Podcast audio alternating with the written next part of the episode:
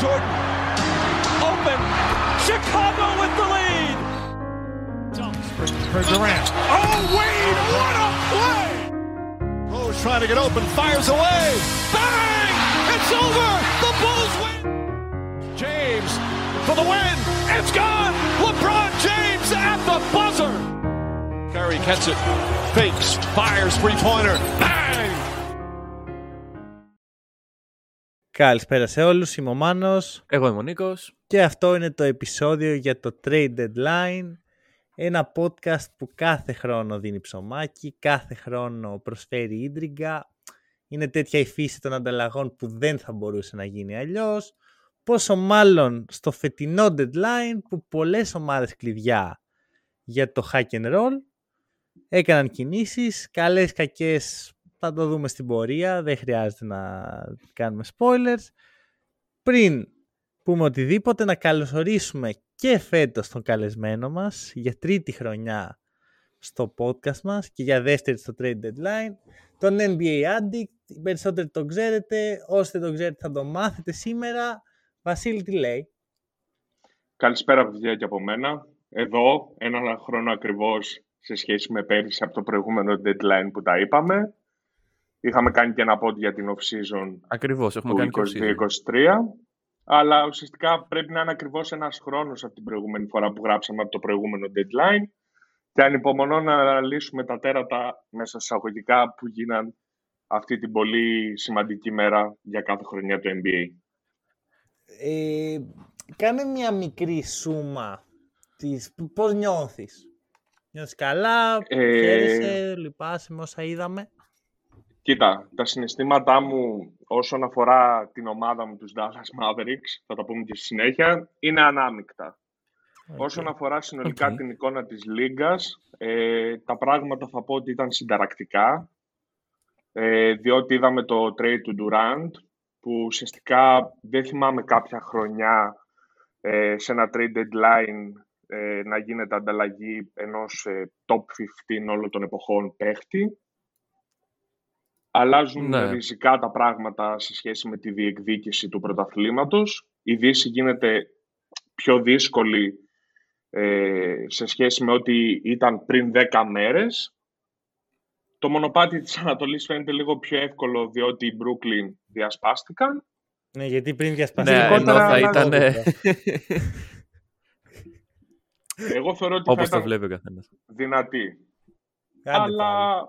Κάθε χρόνο τα ίδια πράγματα. Μπρο, έχεις έρθει τρία χρόνια σε αυτό το podcast και Ωραία. κάθε χρόνο έχουμε την ίδια διαφωνία. Άστονα, άστονα. Τώρα δεν υπάρχει καμία διαφωνία γιατί μείνανε με Spencer Dinwiddie. εντάξει, τώρα έτσι κι αλλιώς πήγαν σπίτι τους. Τελείω... Ε, αυτό ναι. το πράγμα Ξε- τελείωσε. Πρέπει να... Μα αυτό Όπως είναι είπε και το ο θέμα Καϊρή, μου. we have to move forward. Ε, βέβαια. Ναι, Οκ, ναι. Εμένα- εντάξει. Ε, πάντα κάποιες παλιές αγάπες ε, μένουν, σου μένουν σαν ένα, ε, πώς να το πω, ε, Αγάπες. σαν μια πολύ καλή ανάμνηση. Τους αγαπούσες Δηλαδή- τους Nets; Αλλά ε, μου άρεσαν οι Nets, ναι. Σε, ποιο, σε ποιον δεν άρεσε να έχει τρεις παιχταράδες; Άσχετο που εν τέλει δεν πολύ βρέθηκαν γιατί ο καθένας είχε τους δικούς του. Μα, μπρο, δεν τους είχαν Προβληματισμούς. ποτέ τους, τους τρεις παιχταράδες. Δεν Ρε, υπήρξε αυτό. 10 18 παιχνίδια δεν παίξαν Εννιά. συνολικά. Ε, 19, μην το συγγνώμη. αδικείς. Παίξαν και ένα τελευταίο, ναι, το Last Dance. Έλα τώρα, ρε. Λοιπόν, Οκ, μισό, μισό, εντάξει. μισό. Επειδή αυτό μπορεί να γίνει το podcast Ναι, ναι. και είναι δεν κρίμα. θέλω. Οκ. Ε, το αφήνω. Ε, θα, Μμμ. είμαι ο, θα, θα, θα δείξω ανωτερότητα και θα σε πάω στην ομάδα σου. Dallas Mavericks Οκ. με Κάιρι. Πλέον όχι αδελφός Κάιρι. Γιατί, τι, όχι, δεν θα μείνει Δεν είναι το... αδελφός Κάιρι. Πάει ο αδελφός, έφυγε, άφησε τον τύπο με το 7 και πήγε Α. στους Mavericks.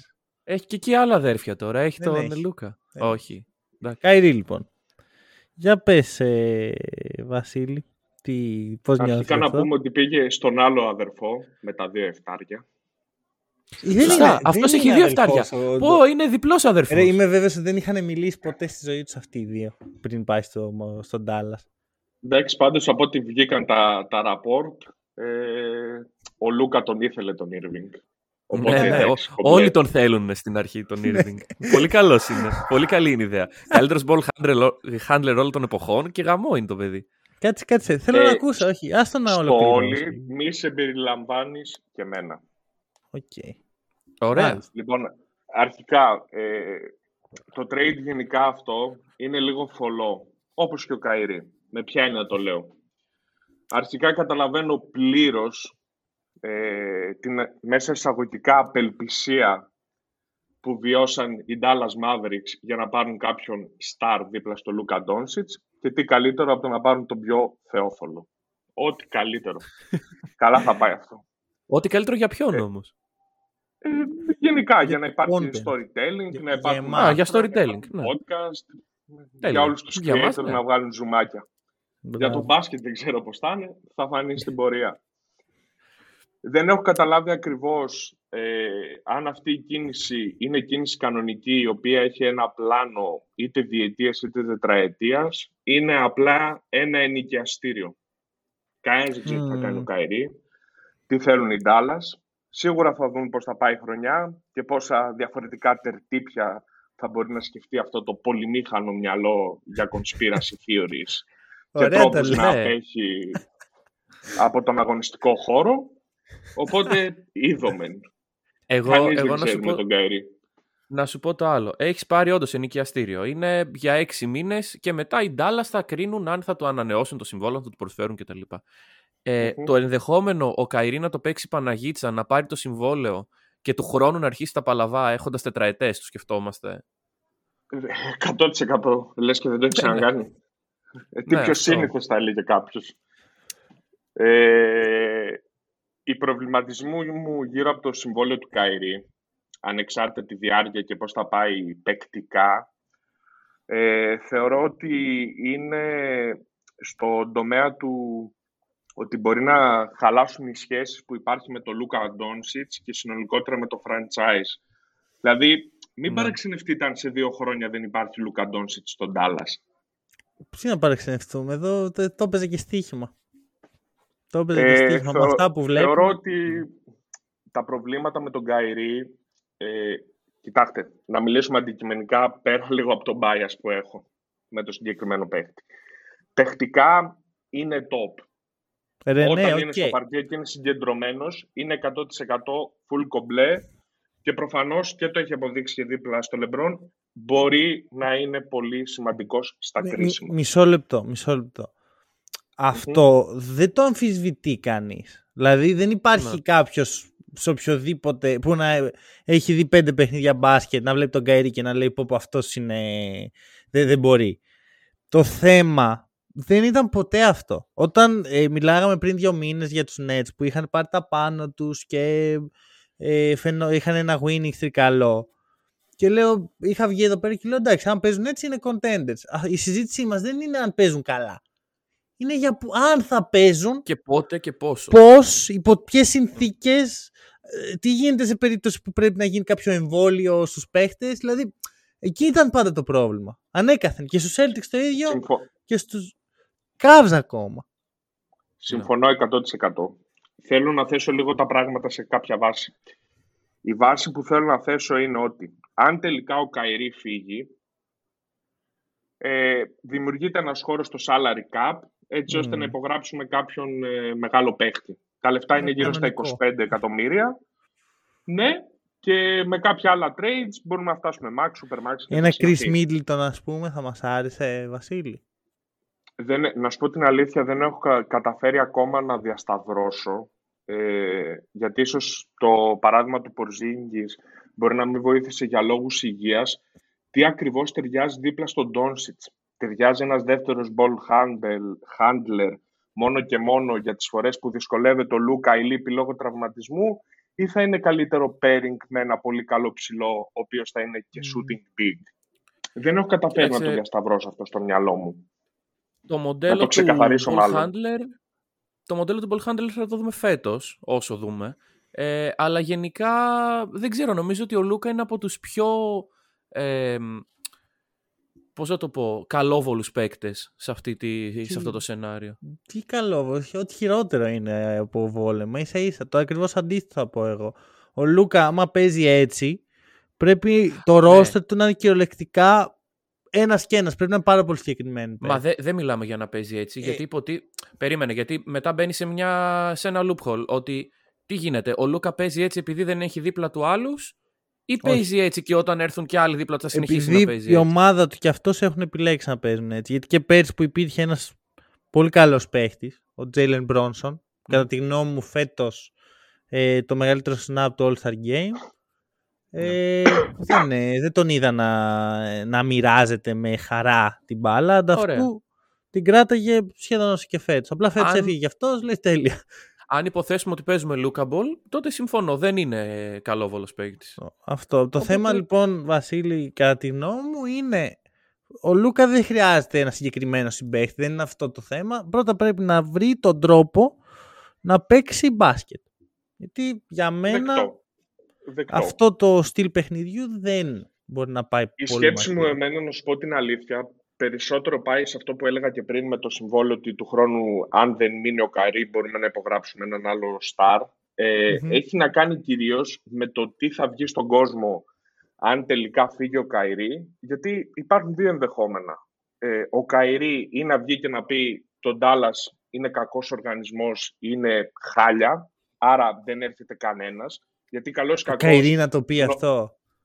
Ε, Γιατί με τους Nets εδώ βγήκε ο Durant και πήρε το trade και έκανε κατευθείαν statement «Ευτυχώς αδερφέ μου σώθηκες από τα κάτεργα». Ωραία, και εσύ ποιος θα πιστέψει τον ακούγοντά Κάιρι; το αυτό, λες Α, η Nets είναι κακό franchise ή ότι ο Κάιρι είναι θολός; Ωραία. Εγώ δεν είμαι όμως οι παίχτες. Στους παίχτες επηρεάζει ο Καϊρή. δεν είναι το τώρα ίδιο είναι- με τον κοινό κόσμο. Αλλά υπάρχει Δεν και ένα μπορούμε να pattern εδώ. καταλάβουμε το τι, το τι θεωρεί. Εγώ Σω- θεωρώ σωστό ότι είναι ακόμα αυτό σε που αυτό το λες. βαθμό ο Καϊρή επηρεάζει. Όσο και αν διαφωνούμε με τις απόψεις και τα λοιπά, έχει voice στη Λίγκα. Τον ακολουθούν οι Μμμ. παίχτες. Ναι, Βασίλη, απλά Άρα από ένα αυτό θα σημείο και κάνει ένα μετά. κακό. Συγγνώμη, όταν αυτό επαναλαμβάνεται πάρα πολύ, ε, ή στραβός είναι ο γυαλός, ή στραβά αρμενίζουμε. Και οι παίκτες, κάποια στιγμή, θεωρώ εγώ με το μυαλό μου, ότι ο άλλος καταλαβαίνει ότι όταν ο Καϊρή πηγαίνει σε τρει-τέσσερι ομάδες και η κατάληξη είναι πάντα ίδια, δεν φταίει πάντα η ομάδα. Ναι, εντάξει, πιστεύω ότι πάντα είναι στη μέση αυτά τα πράγματα. Δηλαδή, ο κάθε παίχτη κοιτάει στο τέλος της μέρας τον εαυτό του. Ναι. Αν το Dallas μπορεί να πείσει π.χ. το Middleton που εμένα θα μ' άρεσε πολύ σαν fit, το λέω συνέχεια, ε, ότι εδώ μπορείς να πας ένα βήμα παραπάνω και να πάρουν πρωτάθλημα και τα σχετικά. Πιστεύω ότι και να του πει ο Καϊρή δεν θα πάει. Μμ. Ε, οπότε είναι στα, χ- στα χέρια της ομάδας. Παρ' όλα αυτά, μέχρι να φτάσουμε εκεί, φέτος, πού βλέπεις το, το ταβάνι των Mavericks; Α, δεν ε, πολύ πιστεύω ότι θα πάει πολύ καλά. Θεωρώ ότι ήταν μεγάλο το πλήγμα που χάσαμε το Finlay Smith.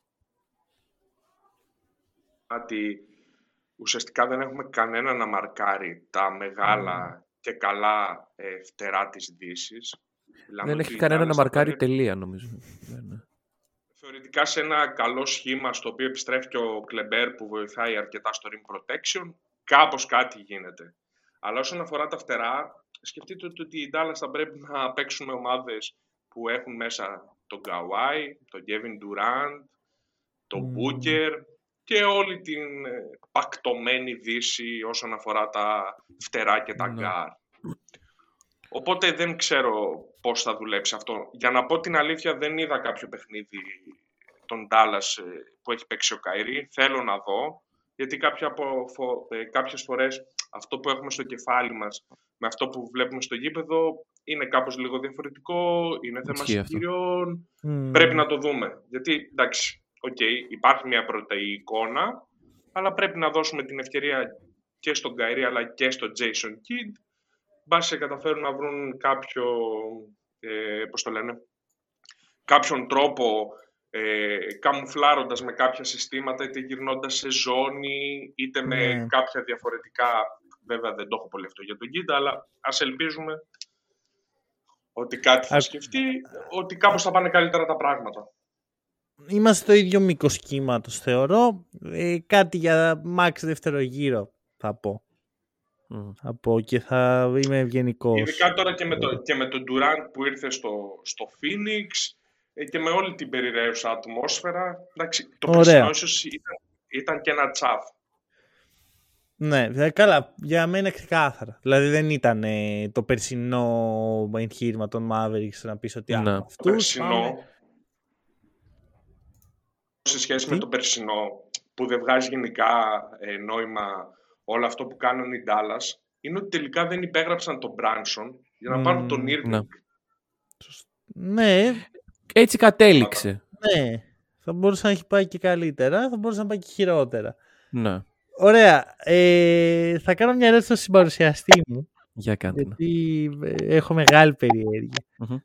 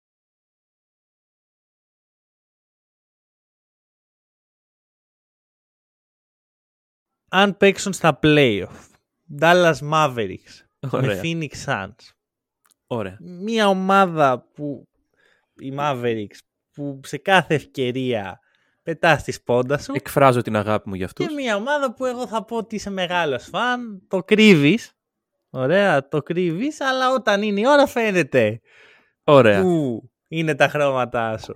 Εντάξει. Εγώ θα σου πω ότι πρώτον είμαι Μισό, αντικειμενικός. κάτσε, δε- δεν ολοκλήρωσα. Ωραία, ωραία. Ω, να- ε, Παρακαλώ. Έχεις πει όμως ότι ο Kevin Durant είναι ο πιο αντιπαθητικό παίχτης για εσένα σε ολόκληρη Ναι. τη λίγκα. Το έχω πει. Και όχι ο Λούκα Ντόνσιτς, που θεωρώ εγώ ότι είναι. Ναι. Ποιον υποστηρίζει λοιπόν σε αυτό το matchup. Λοιπόν, καταρχάς, εγώ έχω υπάρξει πολύ αντικειμενικός όσον αφορά τους Suns και, και θα επιβεβαιωθώ αργότερα. Το αφήνω εδώ αυτό. Ε, και κοίταξε. Δεν ξέρω. Ε, δεν το έχω δει στο γήπεδο. Να δω τι γίνεται με, με Suns, πόσο scary hours θα είναι. Ε, αλλά αυτή τη στιγμή αν με έβαζες να επιλέξω θα σου έλεγα Suns. Άρα έχω δίκιο. Με επιβεβαιώνεις. Α, περίμενε, τι, συγγνώμη, αφού. Περίμενε, περίμενε, μισό λεπτό. Συζητάμε τόση ώρα και λέμε οι Mavericks Max δεύτερος γύρος. Και έχουν προβλήματα και ο Καϊρή Ναι. είναι παλαβός και ραμαζάνια και Τι τέτοια. σημασία έχει αυτό. Α, Οι πρόσθεσα και Suns- τον Καϊρή, άρα τους έκανε ακόμα πιο αντιπαθητικού. Ο, δεν είναι θέμα αντιπάθειας. Εγώ σου λέω είμαι αντικειμενικός άνθρωπος. Ρε, κάτσε, δηλαδή τώρα μου λες ότι υποστηρίζεις πάντα την καλύτερη ομάδα. Όχι, αυτό. καμία σχέση. Άρα τι αντικειμενικός, δεν έχει αντικειμενικό. Σε- Μα σε ποια αυτό υποστηρίζει εδώ, τα σε γουστάρεις, αυτό. ρε φίλε. Ε, Γουστάρω τους Suns. Μάλιστα, άρα μισείς περισσότερο τον Λούκα Ντόλσιτ από τον Kevin Durant. Απλώς το κρύβεις γιατί είναι πολύ δύσκολο να χειτάρει κάποιος τον Λούκα. Ε, Εγώ αυτή είναι η Ε, θεωρία. μου. ε, δεν κατάλαβες. Εντάξει, δεν, δεν ξέρω, ρε. Δεν ξέρω, είμαι μπερδεμένος. Ε, πες δώσε μου, μου ρε, λίγο ρε, καιρό. Βασίλη, έχω άδικο. Λέω και Έτσι όπως, το λάθος. έχεις θέσει- έτσι όπως το έχεις θέσει, έχεις τριμωχτεί γιατί δυσκολεύεται να απαντήσει. Ε, Άρα η πραγματικότητα μάλλον είναι αυτό που δηλώνει ο Μάνος, φίλε Νίκο. Ωραία, Όσο κοίταξε, σκληρή και θα αν σου πω το είναι. εξής. Θέλω λίγο χρόνο να αποφασίσω γιατί είμαι μπερδεμένος, ρε παιδιά. Χθες γίνανε όλα αυτά τα πράγματα. Δεν, το μυαλό μου δεν έχει κάνει process ακόμα ότι στους Suns πήγε ο Durant.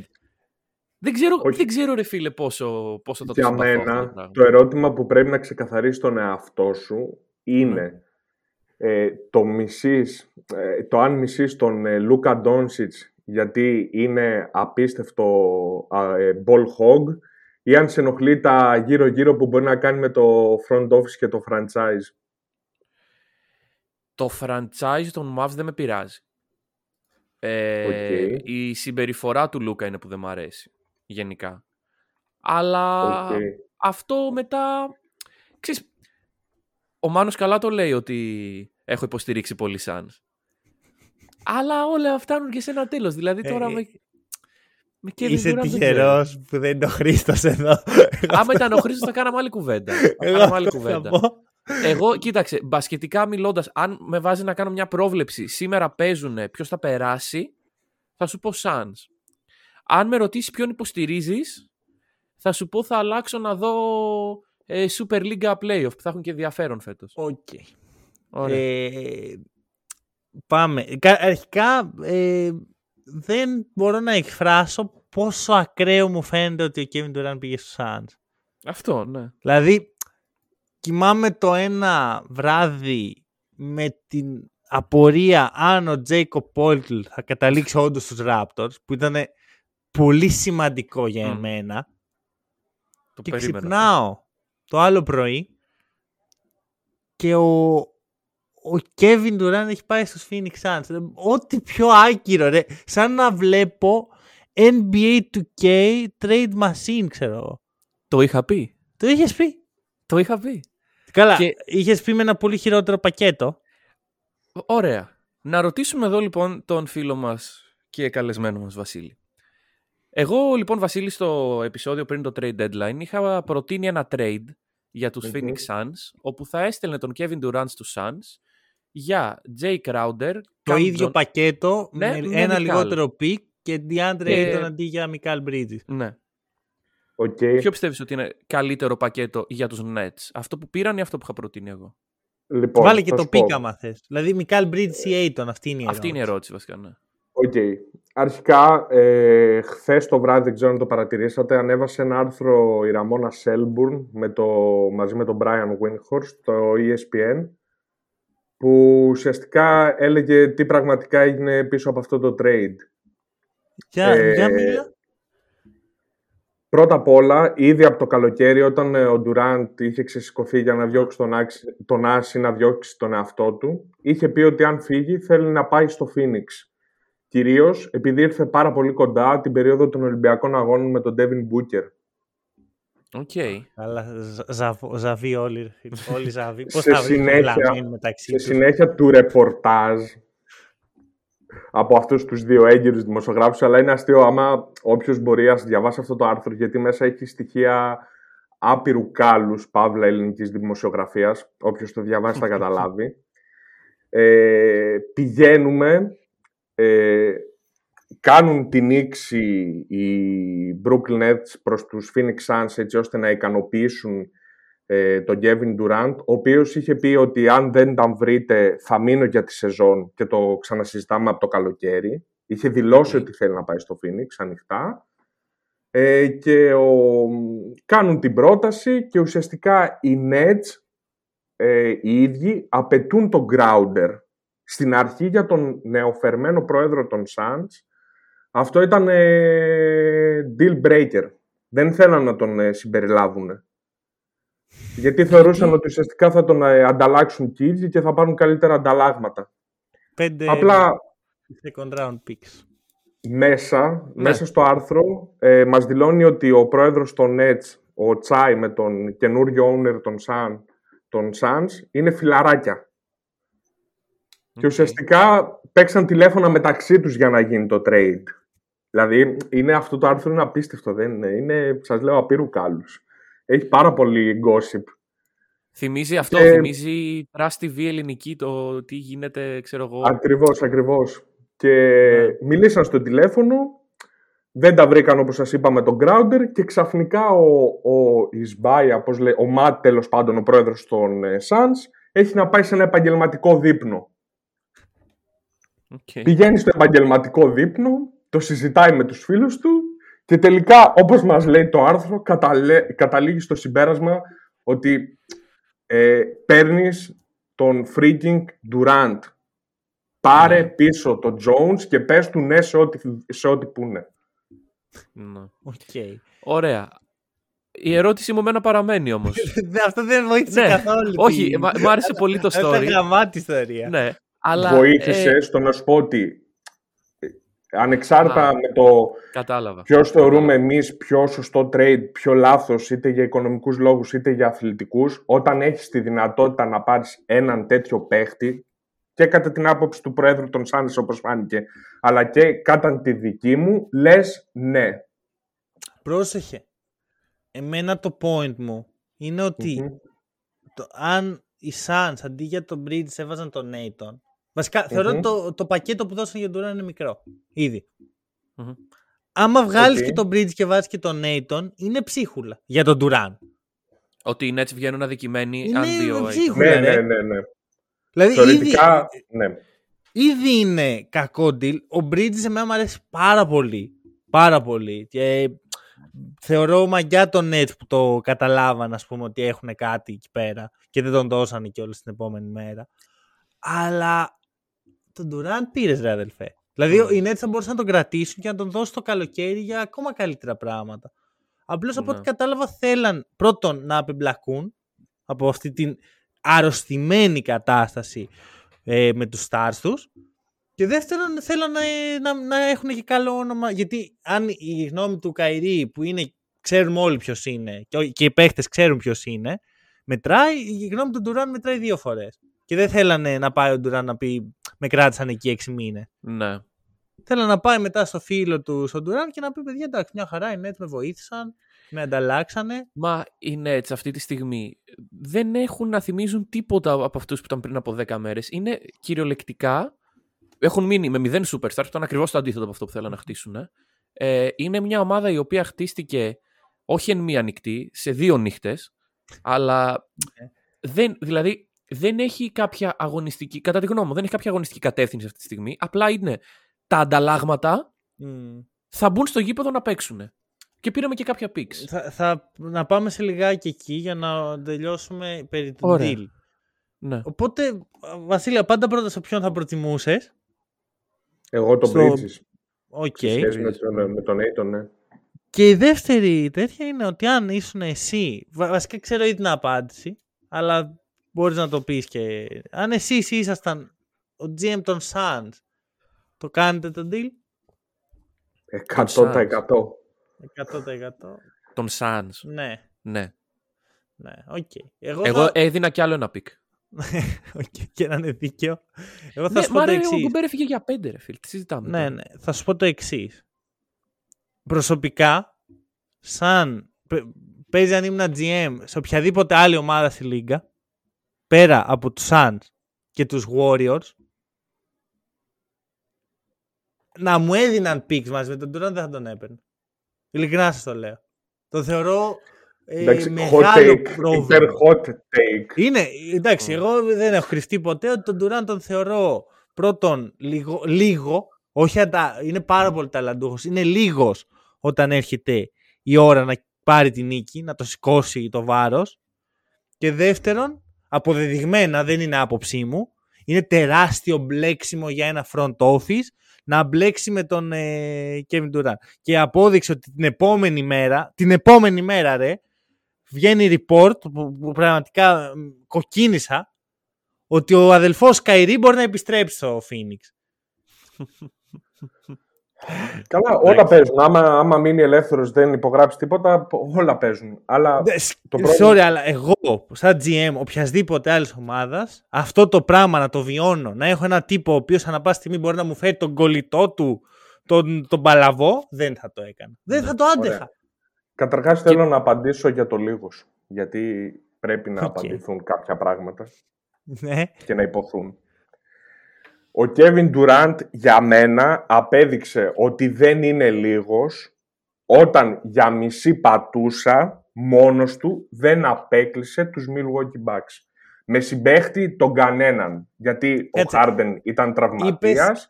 δεν απέκλεισε. Εντάξει, οκ. Okay. Άμα έχει βγάλει 152 ελεύθερα σούτ στον Τζο Χάρις και ο άλλος βαράει πέναλτι και το στέλνει δοκάρι, ε, δεν φταίει ο Durant, ρε φίλε. Δεν φταίει ο Durant. Okay. Κάποια άλλη καλή Μονάχος στιγμή του Durant. Ο δεύτερος καλύτερος παίχτης είναι ο Mike James και στον πάγκο είχε ένα κόμμοδο. Κάποια άλλη καλή στιγμή του Durant από playoffs, θύμισέ μου. Σιγή, σιγή στα κρατήρια. Δηλαδή... Υπάρχουν πολλές καλές στιγμές, αλλά θα γυρίσει και θα μου πεις ότι ήταν με τον Golden State. Ε, προφανώς. Προφανώς. Προφανώς. Ο Άντριου Wiggins έχει καλές στιγμές στους Warriors. Ο, ο Durant θα κολώσει. Εγώ τον έχω παραδεχτεί τον Durant για εκείνη τη σειρά. Το είχα πει τότε ότι αυτή τη στιγμή που μιλάμε, το, 21, το καλοκαίρι του 2021, ο Durant ήταν με διαφορά ο καλύτερος παίκτης στον κόσμο. Αλλά μία σειρά που δεν κέρδισες με, με χίλιες συγκυρίες. Εγώ το, το δίνω, έπρεπε να έχει περάσει τον Brooklyn. Το άξιζε. Αλλά για μία σειρά που δεν κέρδισες και άπειρες κακές στιγμές, δηλαδή όταν την επόμενη χρονιά με καλύτερη ομάδα στην πραγματικότητα, γιατί χίλιες φορές να έχω την περσινή ομάδα των Nets παρά τους Nets με τραυματία Irving Harden πρόπερση. Ναι. Χάνει με σκούπα από μια καλή ομάδα Δηλαδή, οκ. Okay. Το, το ακούω, καταλαβαίνω την άποψή σου, δέχομαι τα επιχειρήματά σου.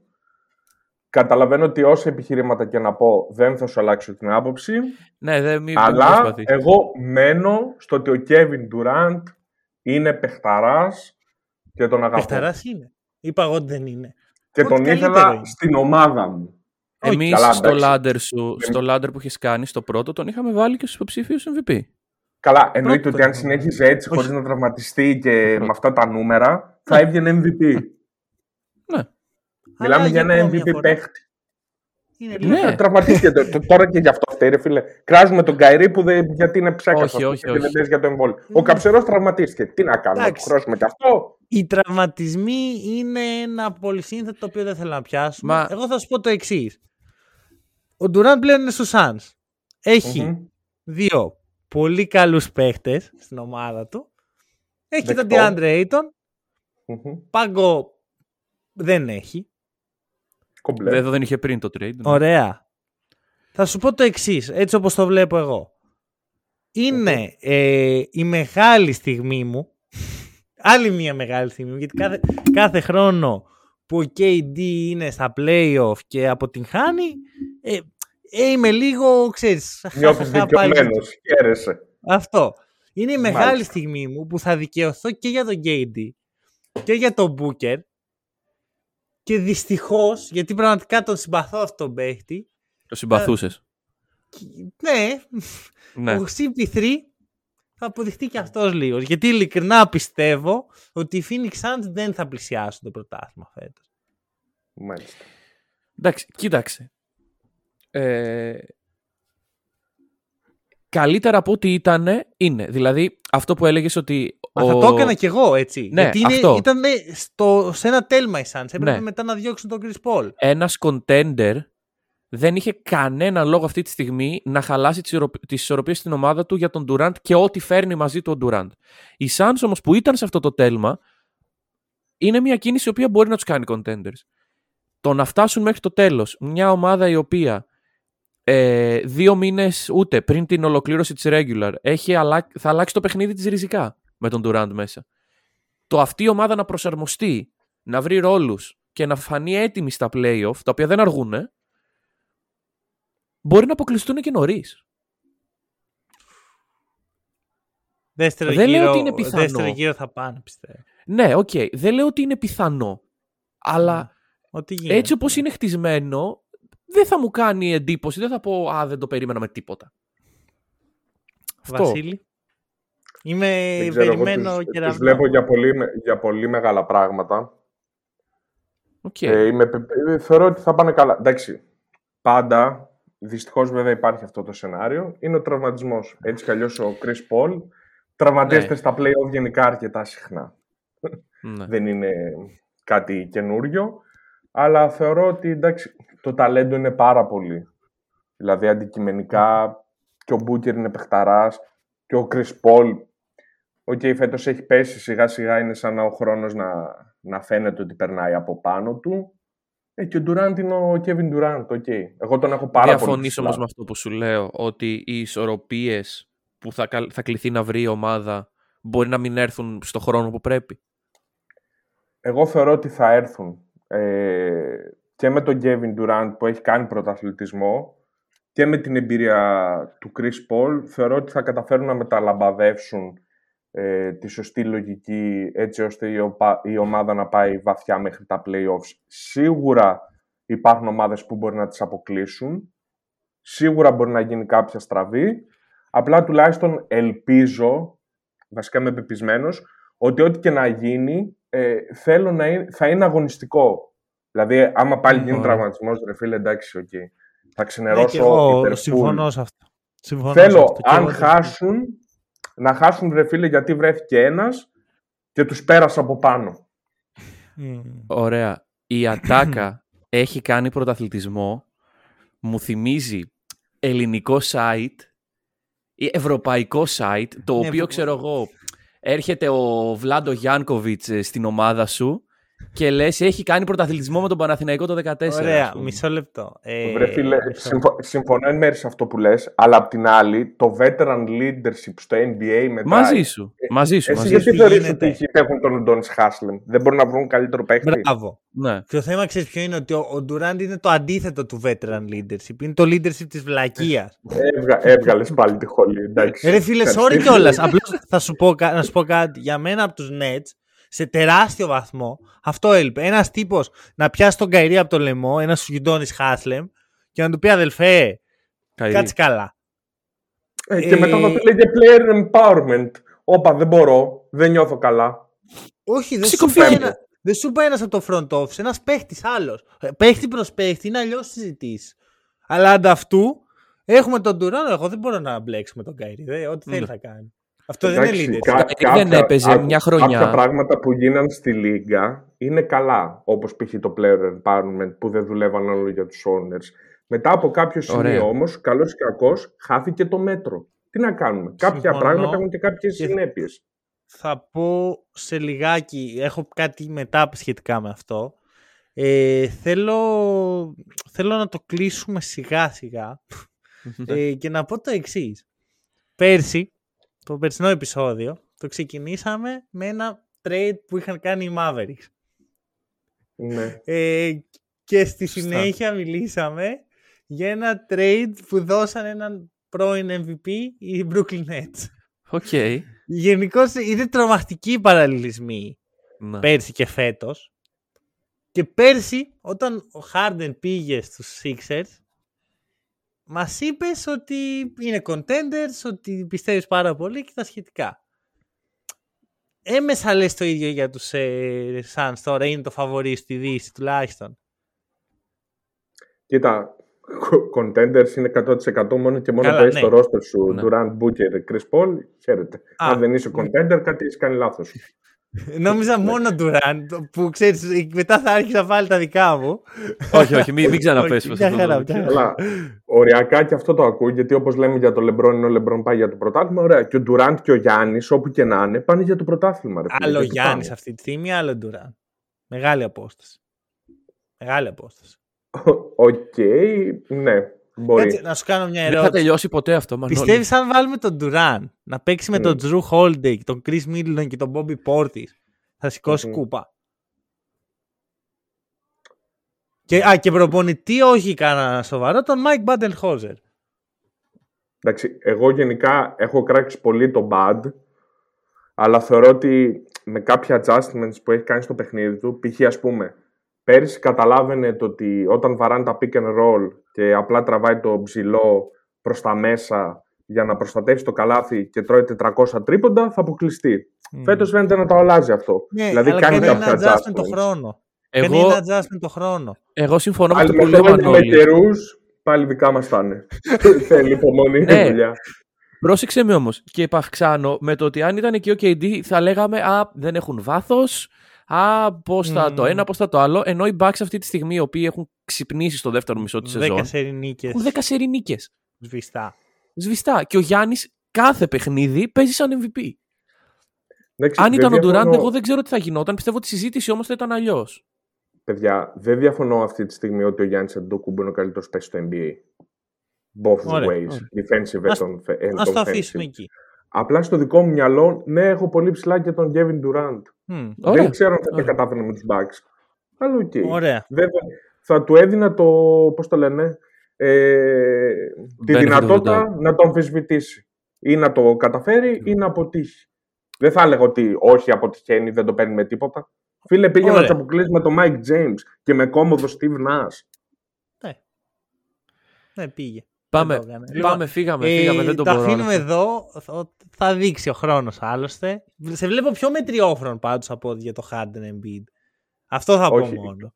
Καλά, 100% είμαι πιο μετριόφρον. Επίσης, ο Embiid είναι από τους αγαπημένους μου παίχτες, 100%. Μ' αρέσει πάρα πολύ. Ε, και, το, και το δεύτερο, που στο έχω ξαναπεί και σε προσωπικό, αλλά νομίζω το είχα πει και πέρυσι στο podcast, όσο, ε, πώς το λένε, ε, περίεργο και αν ακούγεται αυτό, πιστεύω πάρα πολύ στο GM ε, Daryl Morey. Okay. Θεωρώ ότι κάποια πράγματα που είχε κάνει ήταν πολύ πρωτοποριακά και διαφωτιστικά για τη Λίγκα. Για τον Doc Rivers τι έχεις να πεις; Εντάξει, τώρα. Όχι, όχι, όχι, σε παρακαλώ, μην μη, μη, μη, ε, μα, ρε Μανώλη, φταίς, γιατί λες το κλείνω και μετά ρωτάς και για κάτι άλλο λοιπόν, το αφήνει Ωραία, θα σας πω τι θα κάνουμε τώρα. Επειδή έχουμε τη Παναγιάς στα μάτια σε trade. Ναι. Εντάξει, προφανώς δεν θα βάλουμε τώρα τον κάθε τη χάρπα στο podcast. Ωραία, ας ήσουν σε καλό trade να έμπαινε. Dwayne Deadmond. Θα περάσω σχετικά γρήγορα από ένα-ένα τα trade. Θα σταματάμε, να κάνουμε ένα σχολιάκι ο καθένας και άμα δούμε ότι είναι κάτι πολύ σημαντικό, μένουμε. Ωραία. Μας αρέσει; Λοιπόν, Jay Crowder στους Bucks. Θα ξεκινάει ο Βασίλης έτσι καλεσμένος. Ε, είμαστε ευγενικοί και τα σχετικά. Ε, για πες, Crowder. Με, σκλα... με σκλαβώνει η ευγενιά σου, μου αρέσει πάρα πολύ.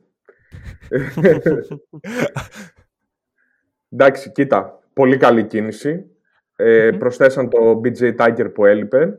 Βέβαια, ίσως τα... η ταρίφα που έπαιζε σε όλη την trade deadline 5 ε, second round picks Οριακά μπορεί να είναι και πολλά. Αλλά σε μια ναι. περίπτωση. είναι, άλλο και. Οριακά το είπα σε φάση ότι μιλάμε για μια ομάδα που πάει φουλ για το πρωτάθλημα. Οπότε όλοι οι GM και οι πρόεδροι μπροστά στο πρωτάθλημα δεν βλέπουν τίποτα άλλο. 17 pick, 17 pick. Με κάνει η καλύτερη ναι. ομάδα. Το παίρνω. Σωστό.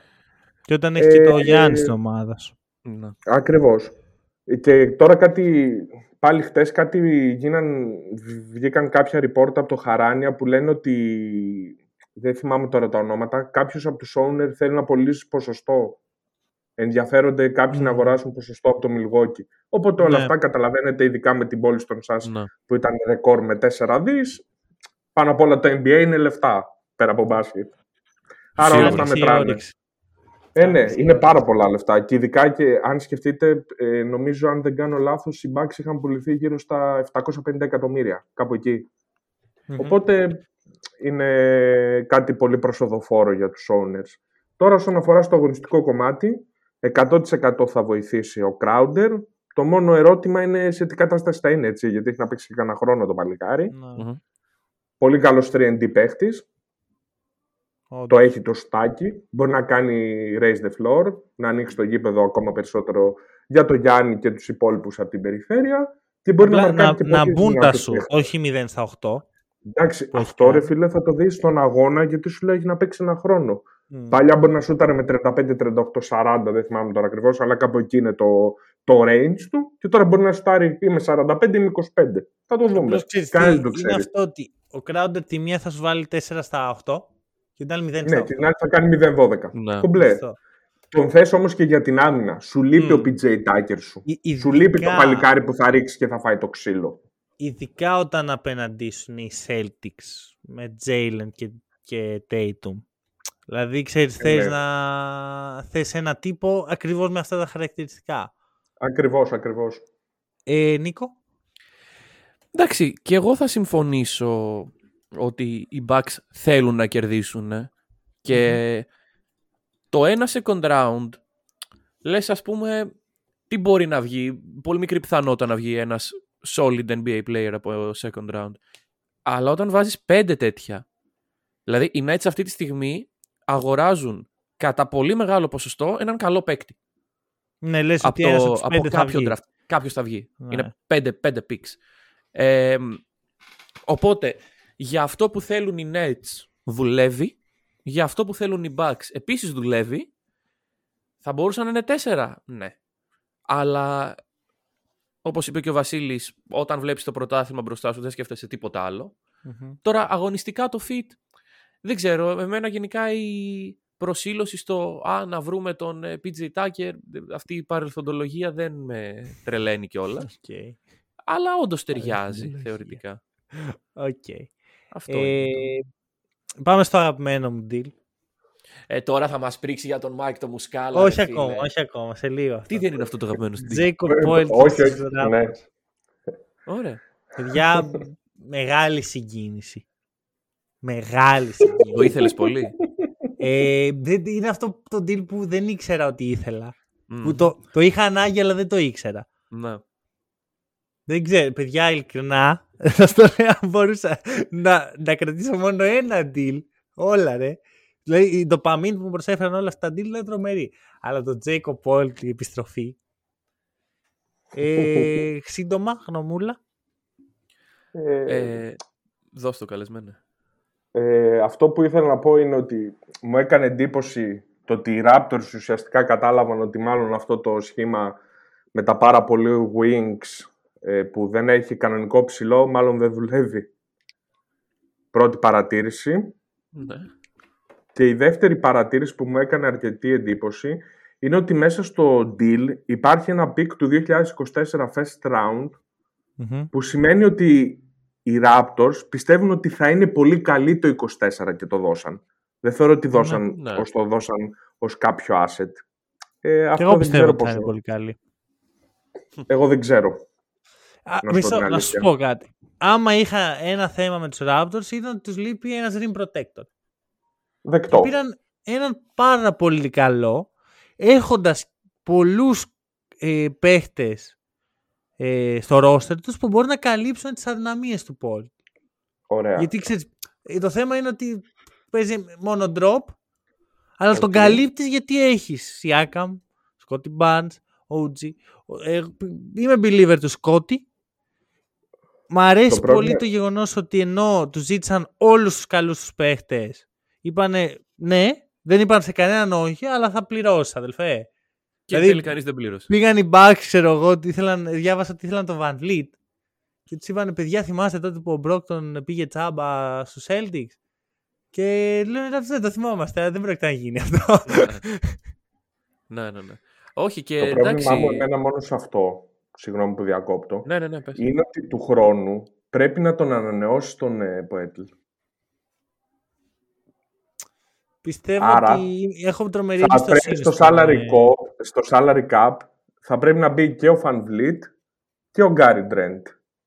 Ναι, θα τον μπορεί ο Γκάρι να μην μπει. Μπορεί να μην μπει. Θα εκτοξευθεί πολύ το...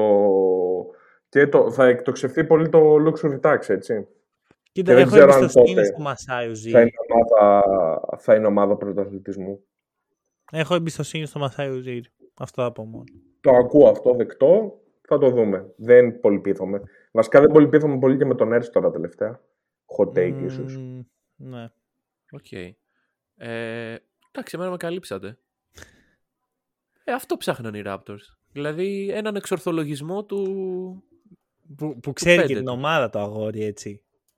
Ναι. Για, για, να το νιώσετε λίγο, όταν ο Καουάι πήγε στους Raptors που ήταν Δόθηκε σαν αντάλλαγμα ο Πολ. συγκρίνεις τον Γιάκο Πόλτ με τον Καβάη. Άκου, άκου, άκου. Όταν διάβασα τον deal. Με τον Ντερόζαν. Ναι, ναι, ναι. Ξενέρωσα που έφυγε ο Ντερόζαν. Λέω πω, πω, κρίμα, ξέρω εγώ, θρύλος και τέτοια. Αλλά μετά έπεσε κατάθλιψη που έφυγε ο Τζέικο Πόλτ. Ωραία, τώρα τον Όχι, όχι, ο Πόλτ. Ε, δηλαδή σκεφτόμουν αν υπήρχε τρόπο. Που βέβαια εντάξει, έφερε το δαχτυλίδι, οπότε χαλάλι. Και ήρθε πίσω ο Ωραία. Τζος Χάρτ ε, στους ε, New York Knicks. Έλα τώρα. Η Βιλανόβα, λοιπόν. Γιατί είπε τη λέξη Βιλανόβα, Μανώλης; Δεν είπα, εγώ Βιλανόβα. για, το, για την αντίδραση του Τζέιλεν Μπράνσον όταν έβαθε το trade. Δεν το, δεν το ξέρεις αυτό; Ξέρω. Α, δεν το είπα. Τι το είπα. λοιπόν, ε, εντάξει, με μεγάλη χαρά στις τάξεις των Knicks. Ε, ενθουσιασμός. Είναι καλό trade. Πέρα από τον Τζέλεν Μπράνσον, αντέδρασε και ο Μικάλ Μπρίτζης. Ναι. Αυτό πώς το αξιολογούμε; ότι έβαλε τα κλάματα που παίζουν οι φίλοι του μαζί και αυτός στο... Ήταν τότε ακόμα στο Σάρ. Ήταν στο Σάρ, ήταν στο Σάρ, σωστά. Ε, Συλλέγει εδώ στη φυλακή του. Βασίλη, μας αρέσει ο Τζος Χαρτ στους Νικς. Καλό. Εντάξει, ok. Okay.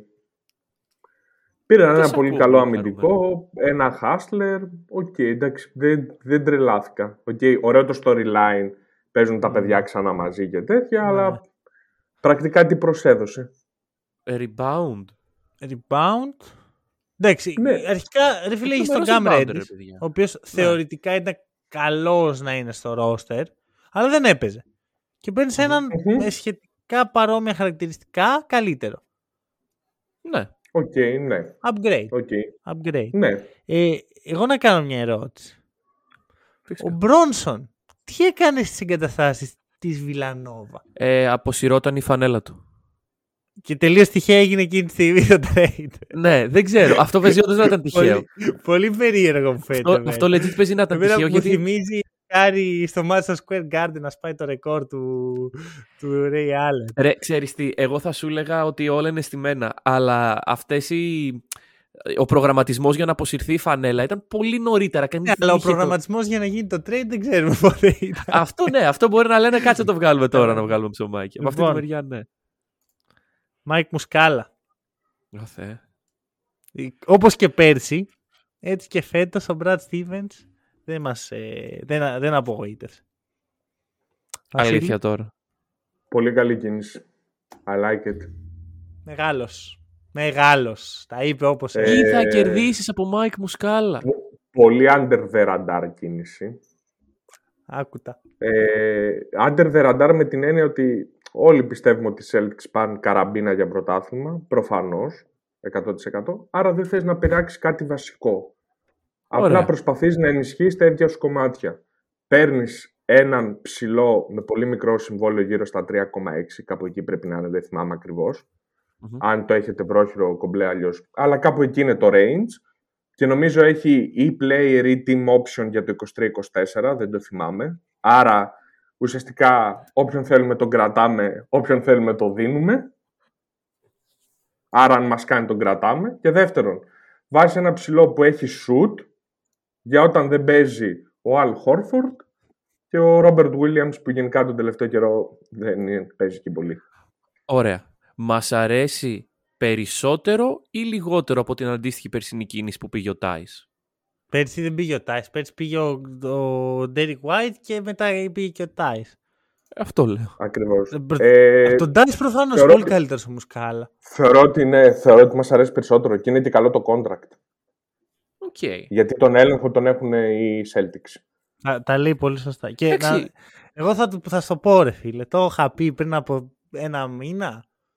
Μάικ Μουσκάλα ευχαριστώ. Έξω οι μίζεροι από εδώ.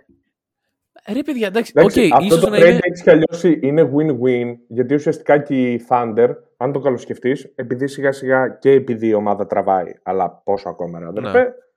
ε, θα ξεκινήσουν να παίζουν και κανονικοί παίχτες με σκοπό να κερδίζουν.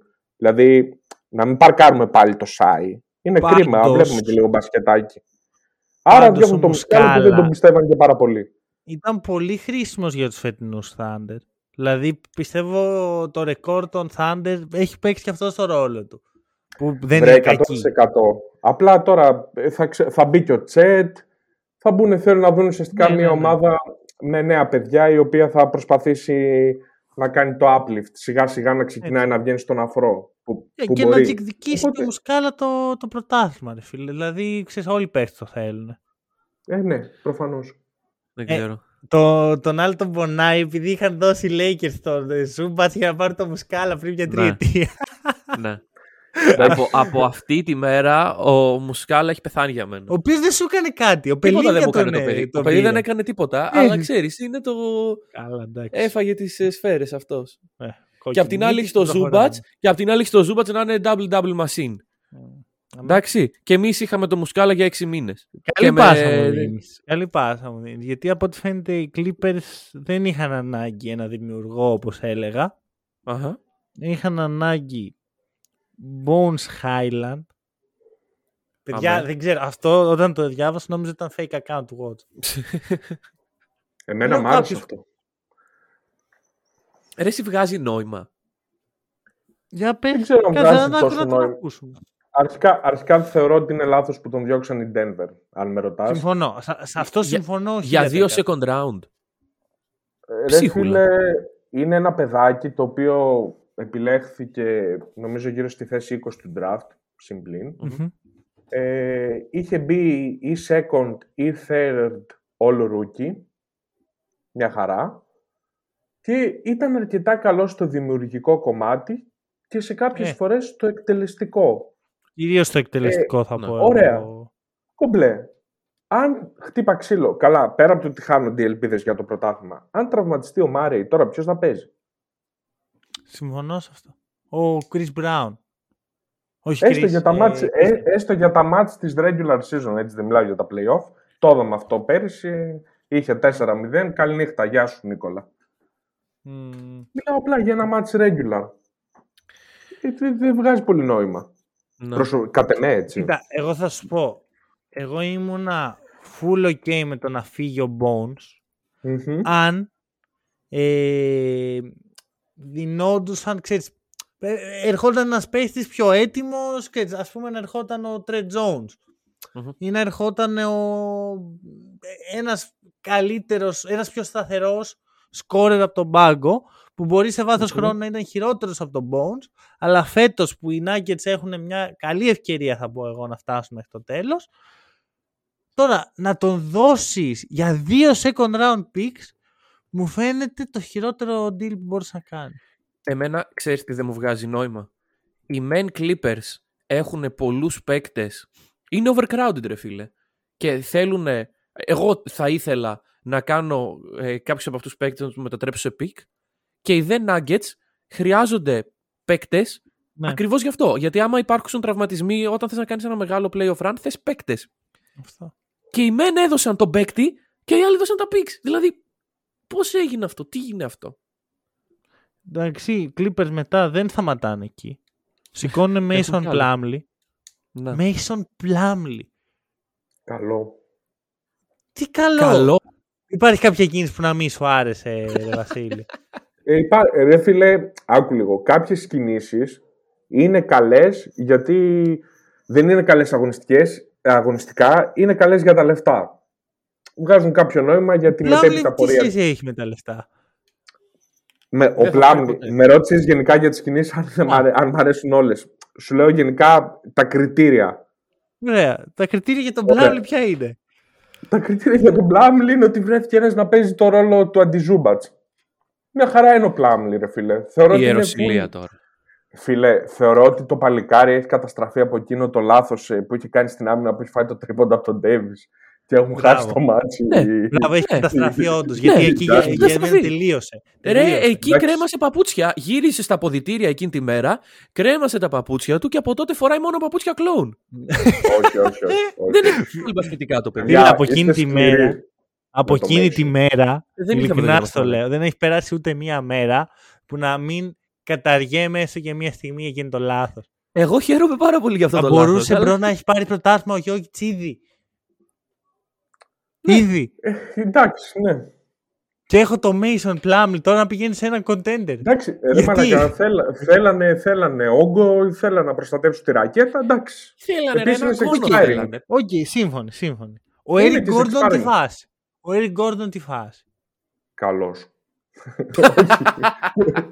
εντάξει, με τον Eric Gordon, μ' αρέσει ρε φίλε, έχεις καλό, είναι καλό σουτέρ και πάλι μπορεί να τον βάλουν επειδή οι Clippers, παιδιά, τα αναλύω αυτό πλέον, μην γελάτε. Περιμένετε Όχι, να δεν ολοκληρώσω γελάμε. και σε μπορεί... ακούμε προσεκτικά. Γελάστε πολύ μετά σοβαρός. μπορεί. Ωραία, ωραία. Ε, ο Έρικο Γκόρντον από παλιά από τους Rockets, πάλι με το φίλο μου το Μόρι, έπαιζε πολλές φορές ω- ως πεντάρι. Έτσι. Α, Μάρκαρε ψηλούς και τε... ως, Αντιζούμπατς κι ε, αυτός. Όχι αντιζούμπατς ρε παιδιά. Α. ενώ έπαιζε πεντάρι στο small ball. Ναι. Οι Clippers Ε. με τον Ty Lue παίζουν full small ball ε, στο, στα playoff. Έτσι δεν αποκλείσαν και το μεγάλο Rudy Gobert. Χαχα, τι λέω. ναι. ναι. Άρα το ο είναι Eric και Gordon εξαιρετικό είναι ένα αυτός, χρήσιμο μπασκετμπολ. piece. Μι- Μισό. Εγώ θεωρώ ότι μισό. είναι χρήσιμος. Μισό. Ναι. Οι Clippers για να παίξουν ένα small ball έχουν Μμμ. 10 παίχτες. μπορεί να βάλεις. Δεν σου λέω Μπορεί να τραυματιστούν, φίλε. Λες και πήγες σε μια ομάδα που δεν τραυματίζεται κανένα ή δεν κάνουν load management. Ρε φίλε, άκου. Α, μισό να σου, να το πω ως εξής. Αν μιλάμε για τους Clippers, ε, για το βάθος, εγώ θεωρώ ότι δεν κέρδισαν βάθος. Έχασαν. Δώσανε τους δύο point guard τους ε, και πήραν τον Bones Highland. Δηλαδή το ένα πράγμα που τους έλειπε η δημιουργία το μειώσαν αντί να το αυξήσουν. Εντάξει, εγώ θεωρώ ότι γενικά ο Bones έχει shot creation, αλλά κατά βάση μπορώ να συμφωνήσω. Δώσανε τον καλύτερο τους σουτέρ και πήραν τον Eric Gordon. Που, ok, okay, καλός σουτέρ, αλλά ο Κενάρντ είναι 10 φορές καλύτερος. Φίλε, ο Λουκ Κενάρντ τρομερός σουτέρ, αλλά στην άμυνα χωλαίνει. Δεν μπορεί να μαρκάρει ούτε κώνο. Ναι, γιατί ο Eric Gordon είναι σε αυτή την ηλικία και όλα θα καλύψει τα πάντα. Εντάξει, εγώ ακούω ότι, ήταν, ότι δεν έπαιζε ο Κενάρντ. Μισό, να, να ολοκληρώσω. Και ε, παίρνουν και το Mason Plumlee και backup τους Zubats, αν και είπαμε πριν λίγο ότι παίζουν συνέχεια small ball. Έχουν πάρα πολλούς παίχτες που μπορούν να παίξουν αυτό το ρόλο. Έχουν τον Ρόμπερ Κόβινγκτον. Έχουν τον ε, Νίκολας Μπατούμ. Έχουν τον, ακόμα και ο Μάρκο Μόρις μπορείς να, μπορείς να το ναι. βάλεις εκεί. Σωστά. Αν τραυματιστεί ο Πολ Τζόρτς ή ο Καβάη, ούτως ή άλλως δεν πρόκειται να πάνε μέχρι το τέλος. Ρε φίλε, δεκτό. Πιστεύω, πιστεύω κάνουν χειρότερη την ομάδα τους. Εγώ θεωρώ ότι δεν την κάναν χειρότερη και θεωρώ ότι προσθέτουν βάθος. Εντάξει, προφανώς δεν φίλε, άμα σου τραυματιστεί ένας από τους δύο στάρ. 11 παίχτες στο rotation είχαν. Ε, δεν ξέρω, εγώ θεωρώ ότι είναι καλύτερη προσθήκη του Eric Gordon π.χ. από τον Luke Kennard. Εντάξει, εκτός αν ξεκινήσει και ο Στάρ με ένα 30% τρίποντο. Εντάξει, εκεί τον ήψανε. Θα το δούμε. Ήταν μαλακία. Εγώ πιστεύω ειλικρινά. Όχι, όταν εννοώ ότι το trade είναι καλό, θεωρώ ότι κάποια πράγματα έχουν λογική. Με αυτή την έννοια το ναι, λέω καλό. αλλά είναι λάθος λογική. να μην βγει. Μα κινηθήκανε με μια λογική όπου στα δικά μου μάτια δεν βγάζει νόημα. Mm-hmm. Δείχνουν να μην ξέρουν τι θέλουν. Ε, να, να μην διαβάζουν αυτά που έχουν μάλλον.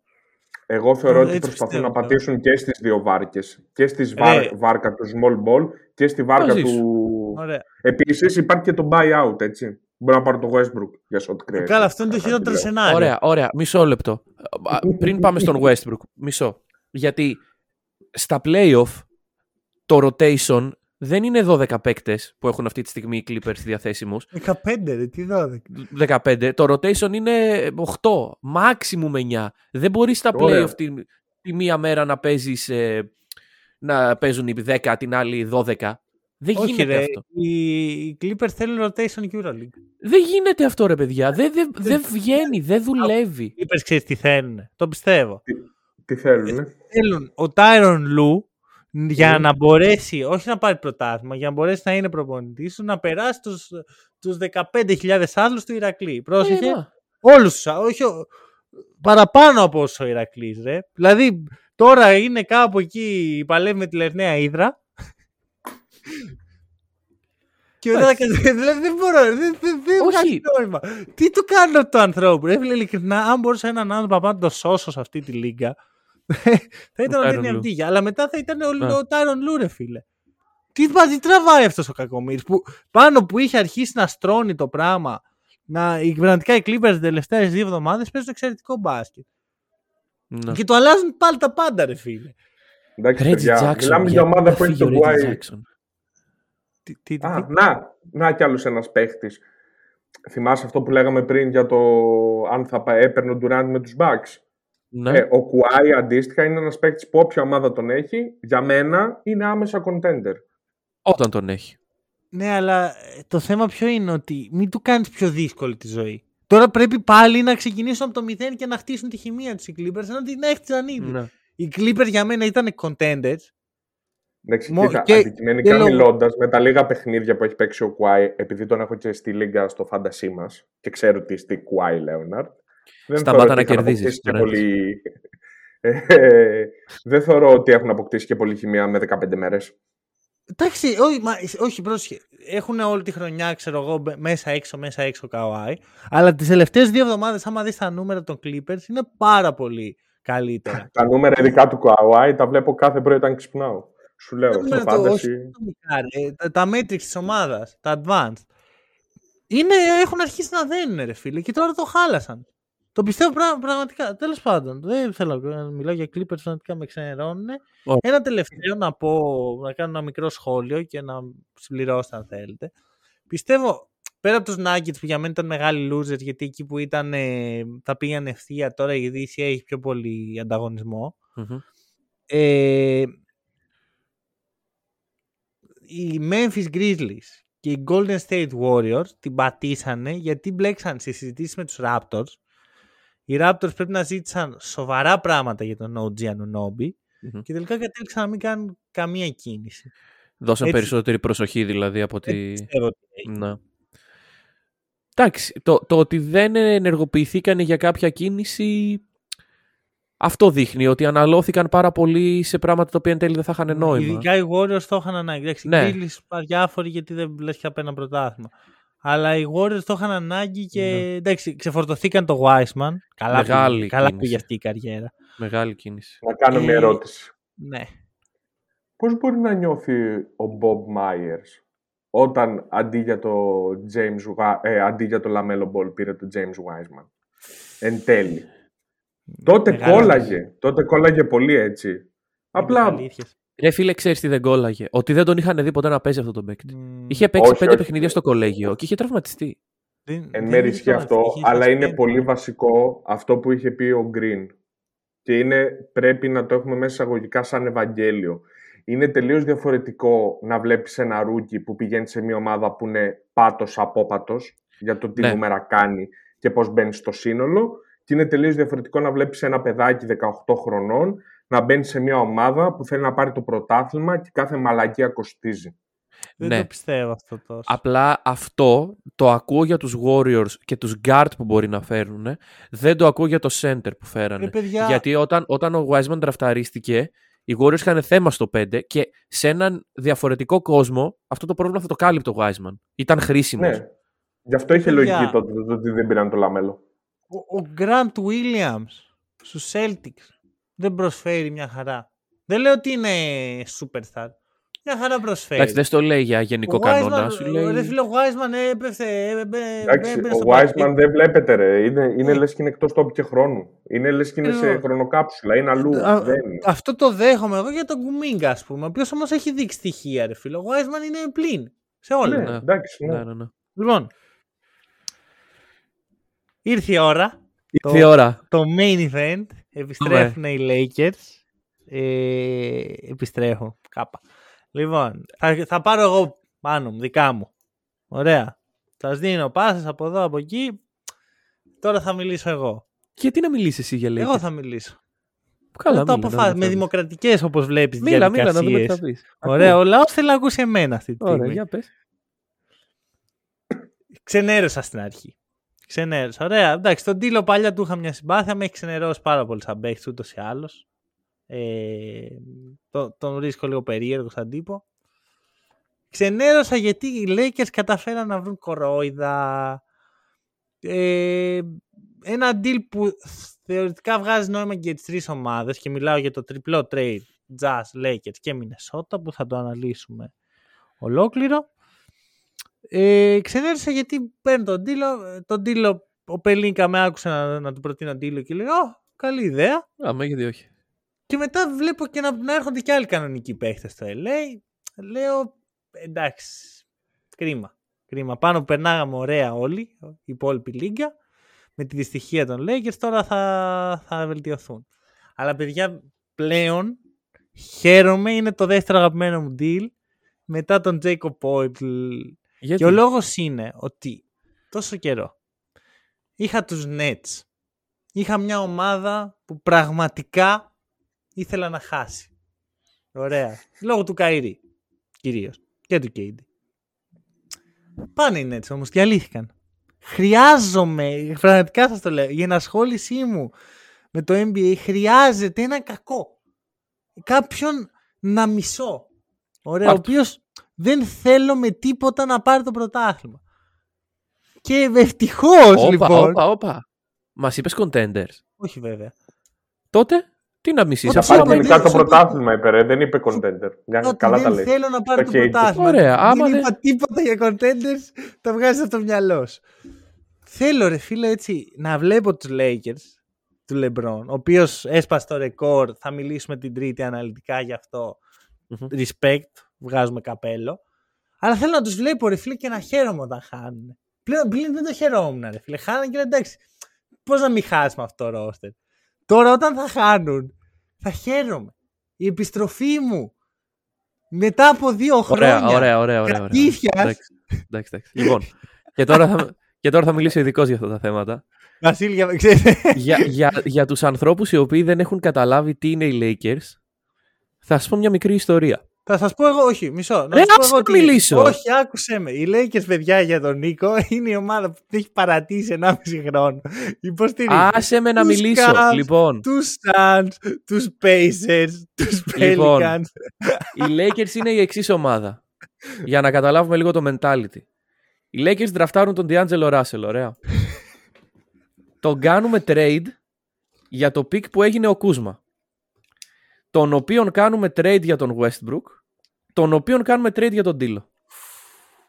Και έτσι κλείνει ένας κύκλος παράνοιας. Ε, εντάξει, κοίταξε, θα σου πω.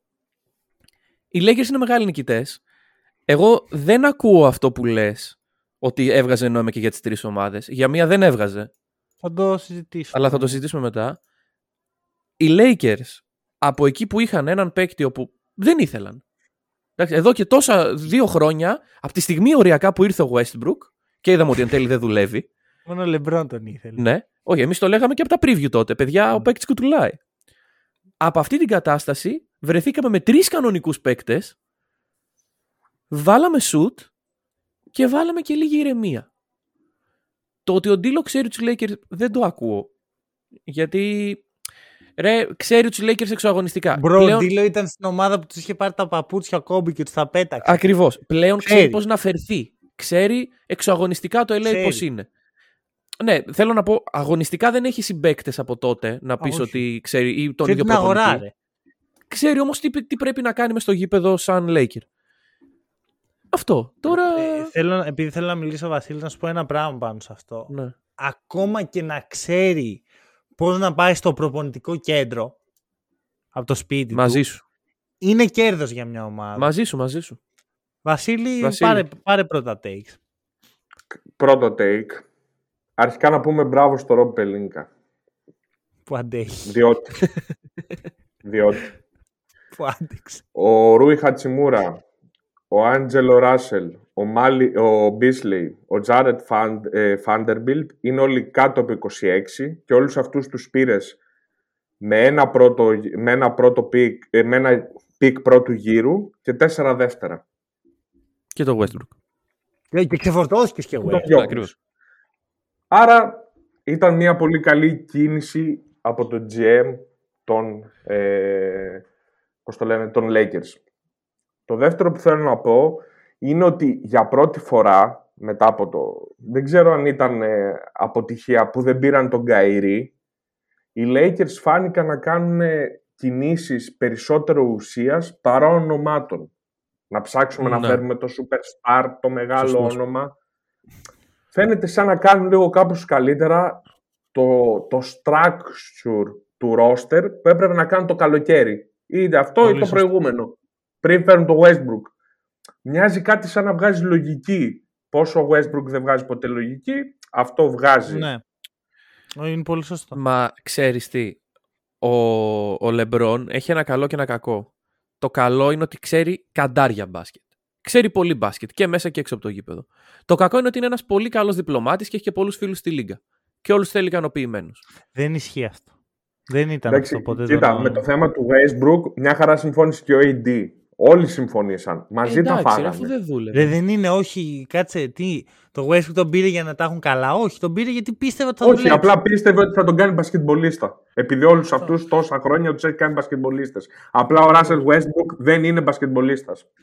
Όχι, απλά ρε φίλε, εντάξει, και εσύ είσαι λίγο ισοπεδωτικός. Μου λες ότι είναι ο Eric Gordon και δεν είναι ο Ράσελ Westbrook. Είναι ισοπεδωτικός να πούμε, που κάθε φορά που όπου βρεις efficiency το βρίσκει στο, στο, στον απόπατο να πούμε. Ό,τι έχει να κάνει με efficiency. Ο Διάντζελος δεν είναι η, η επιτομή ναι. του efficiency, έτσι. Μην τρελαινόμαστε. αλλά είναι πιο κανονικός μπασκετμπολίστας. Και επίσης είναι κάτω από 26 και δεν μπαίνει και 40. 49 όπω να παίρνει ο Westbrook. Μπορεί να είναι ακριβώς Κά, κάπου εκεί είναι. Irrelevant. Έτσι κι αλλιώς ο D'Angelo είναι, είναι πολύ καλή κίνηση γιατί είναι low risk. Δηλαδή εδώ στο Westbrook που.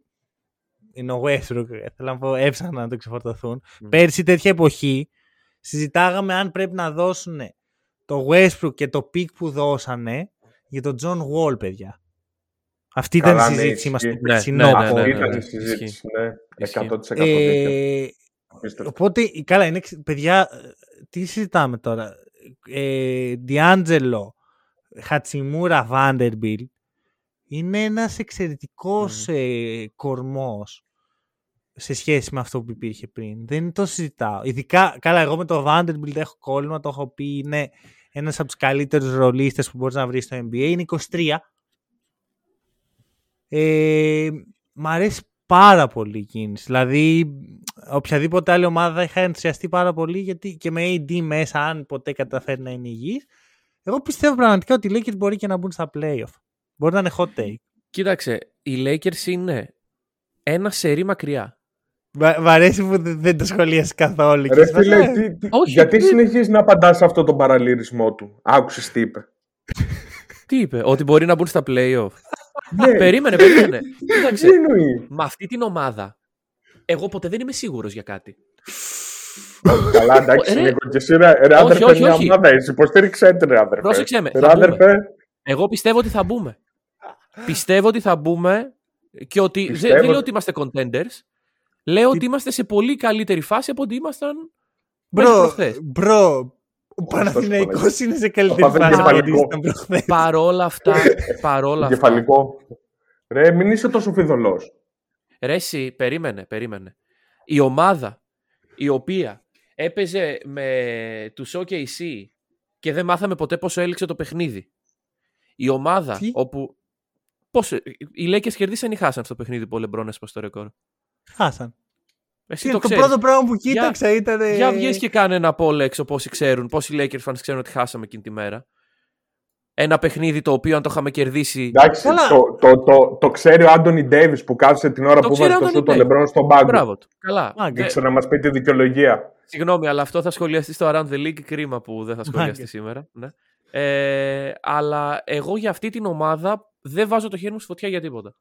Είμαι πολύ αισιόδοξος με αυτά που γίνανε Καλά, εγώ Κοίτα. το βάζω το χέρι μου στη φωτιά. Το και οι Lakers είναι contenders. Ωπα ρε! Τι contenders! Τι contenders ρε! OK. Okay. Κάτσε να μπουν... Μισό, παιδιά, μισό λεπτάκι, μισό λεπτάκι, μισό λεπτάκι. Δύο νίκες απέχουν ρε φίλε, όχι 422. Ναι, ένα μισό σερί απέχουν. Μισό ένα λεπτάκι, να, να πούμε κάποια fact. Ωραία.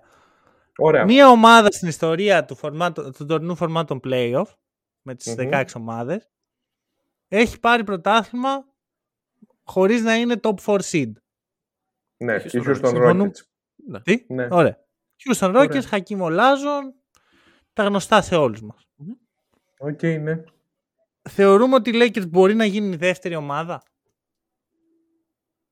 Ναι. Είναι ο Λεμπρόν. Τι λέτε ρε, τι λέτε, θα με τρελάνε. Ε, ακριβώς ο Λεμπρόν είναι, δεν είναι ο Γιάννης ή κάποιος elite αυτή τη στιγμή παίχτης. Γιατί ο Λεμπρόν δεν είναι okay, elite. Εντάξει, εντάξει, okay, okay, δεν είναι, sorry, sorry. Βγάλε, βγάλε, ο Λεμπρόν. Βγάλε χέρια για το Λεμπρόν. Βγάλε ο Λεμπρόν στην 20η του χρονιά δεν είναι elite. Ναι. Γιατί κανένας παίχτης ποτέ στην ιστορία του μπάσκετ. Εσύ, εσύ βάλε τα λεφτά σου κόντρα στο Λεμπρόν. Εγώ τα βάζω το εσύ, Μάνο, πέρυσι έλεγες ότι ποτέ δεν θα στοιχημάτιζε ενάντια του Λεμπρόν γιατί ποτέ δεν ξέρει τι άλλο έχει στο μανίκι του αυτός ο παίκτης. Πλέον δεν, δεν με νοιάζει καθόλου τι άλλο έχει στο μανίκι του. Είναι okay. δυστυχώς, δυστυχώς, τον χρόνο δεν τον νικάει κανείς. Δυστυχώς. Mm-hmm.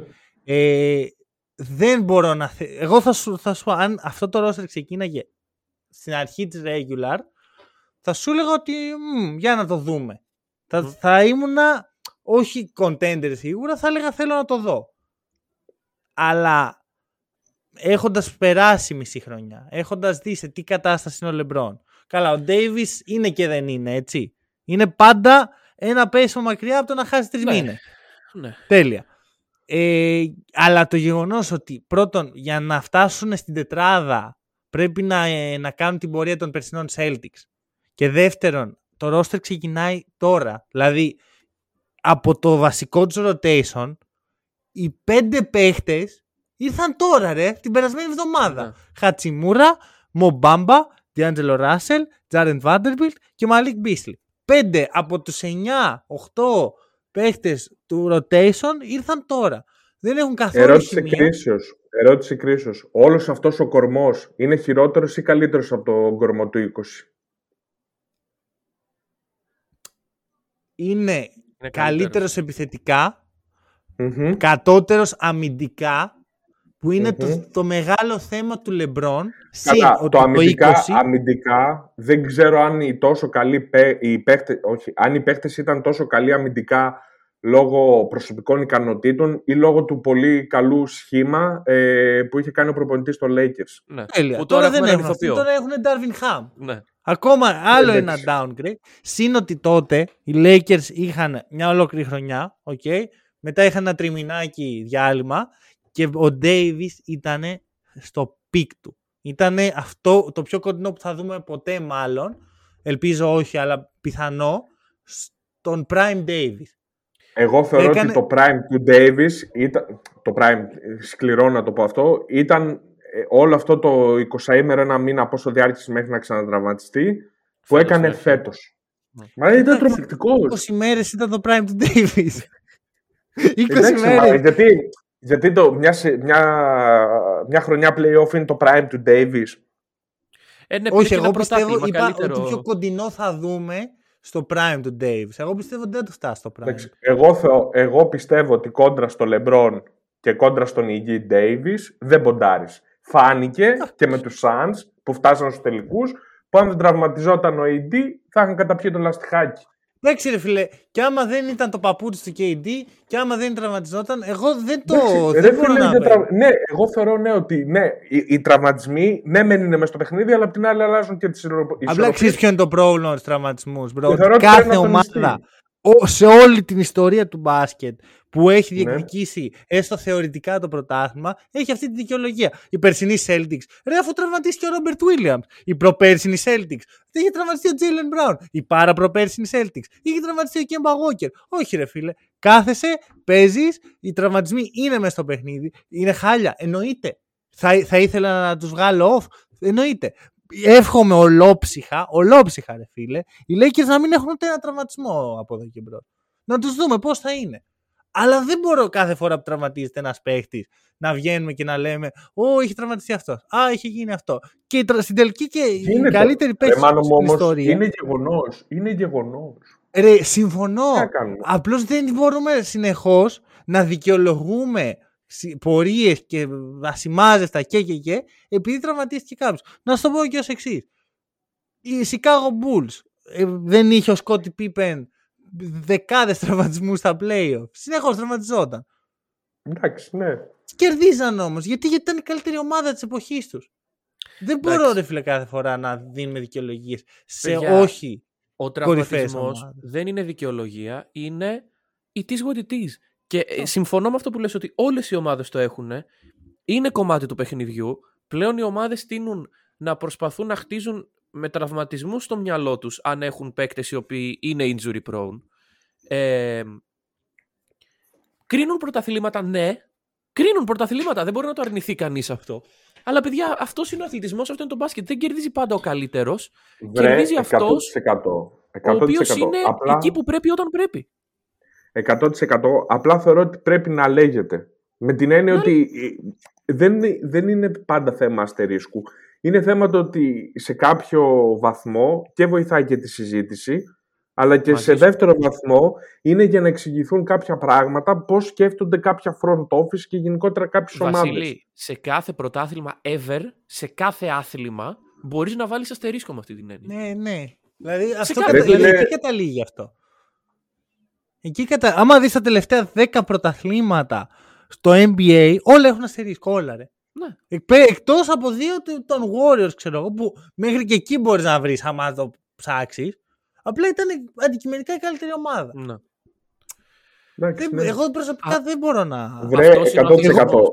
Το μόνο που δέχομαι 1000% από αυτά που λες, που OK, okay, εντάξει, ξέρεις, κάνω την πλάκα μου και τέτοια. Είναι ότι όντως το να πας κόντρα στο Λεμπρόν είναι ακριβώς επειδή είναι ο Λεμπρόν. Και επειδή ξανά και ξανά έχει. Δηλαδή, το ακούω full.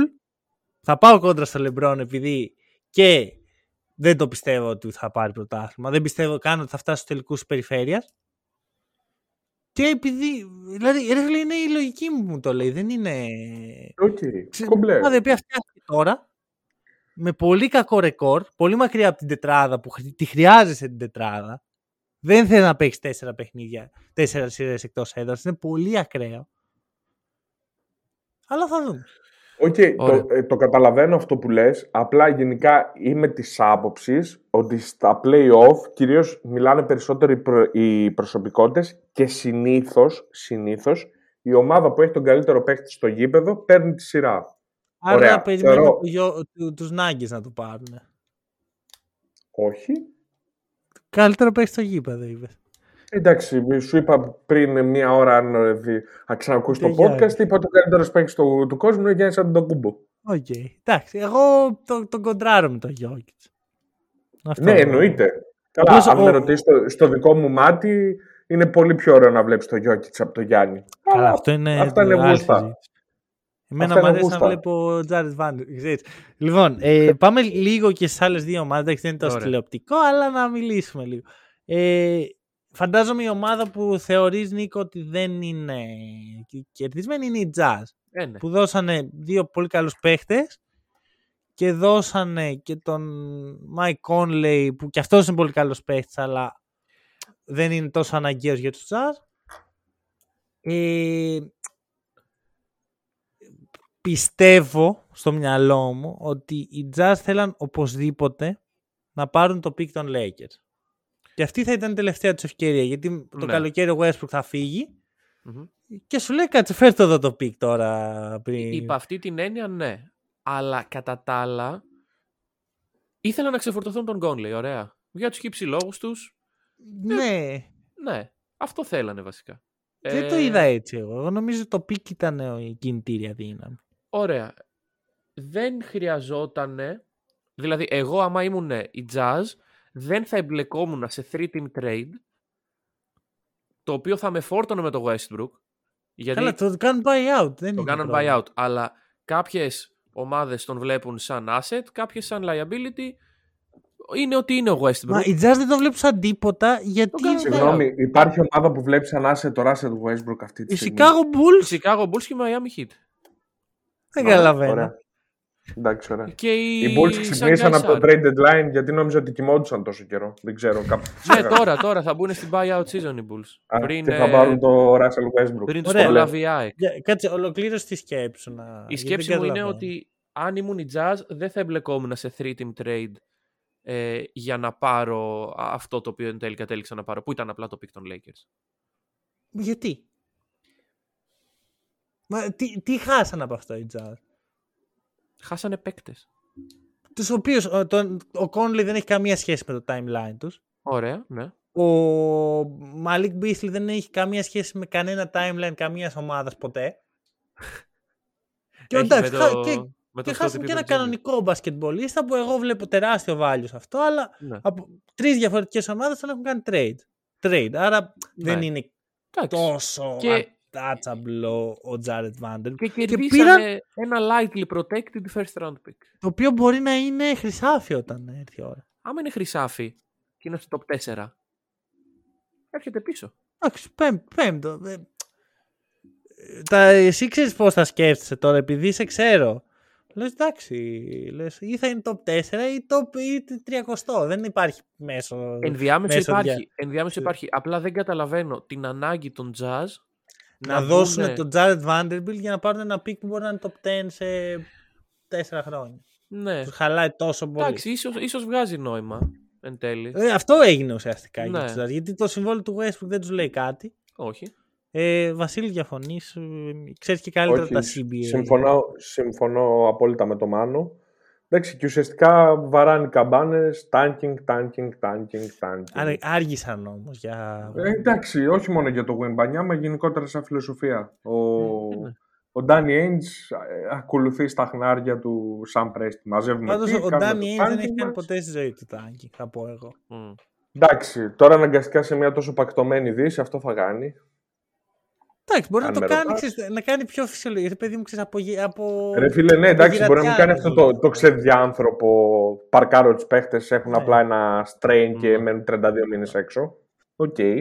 Μπορεί να κάνει ταυτόχρονο tanking με λίγο rebuilding, βλέπουμε που πατάμε και αναλόγως ναι. κάνουμε τις ε, κινήσεις μας. Για να το λήξουμε, επειδή εγώ αρνούμαι να πω για τους Timberwolves, πείτε ό,τι θέλετε και πάμε να φύγουμε από εδώ.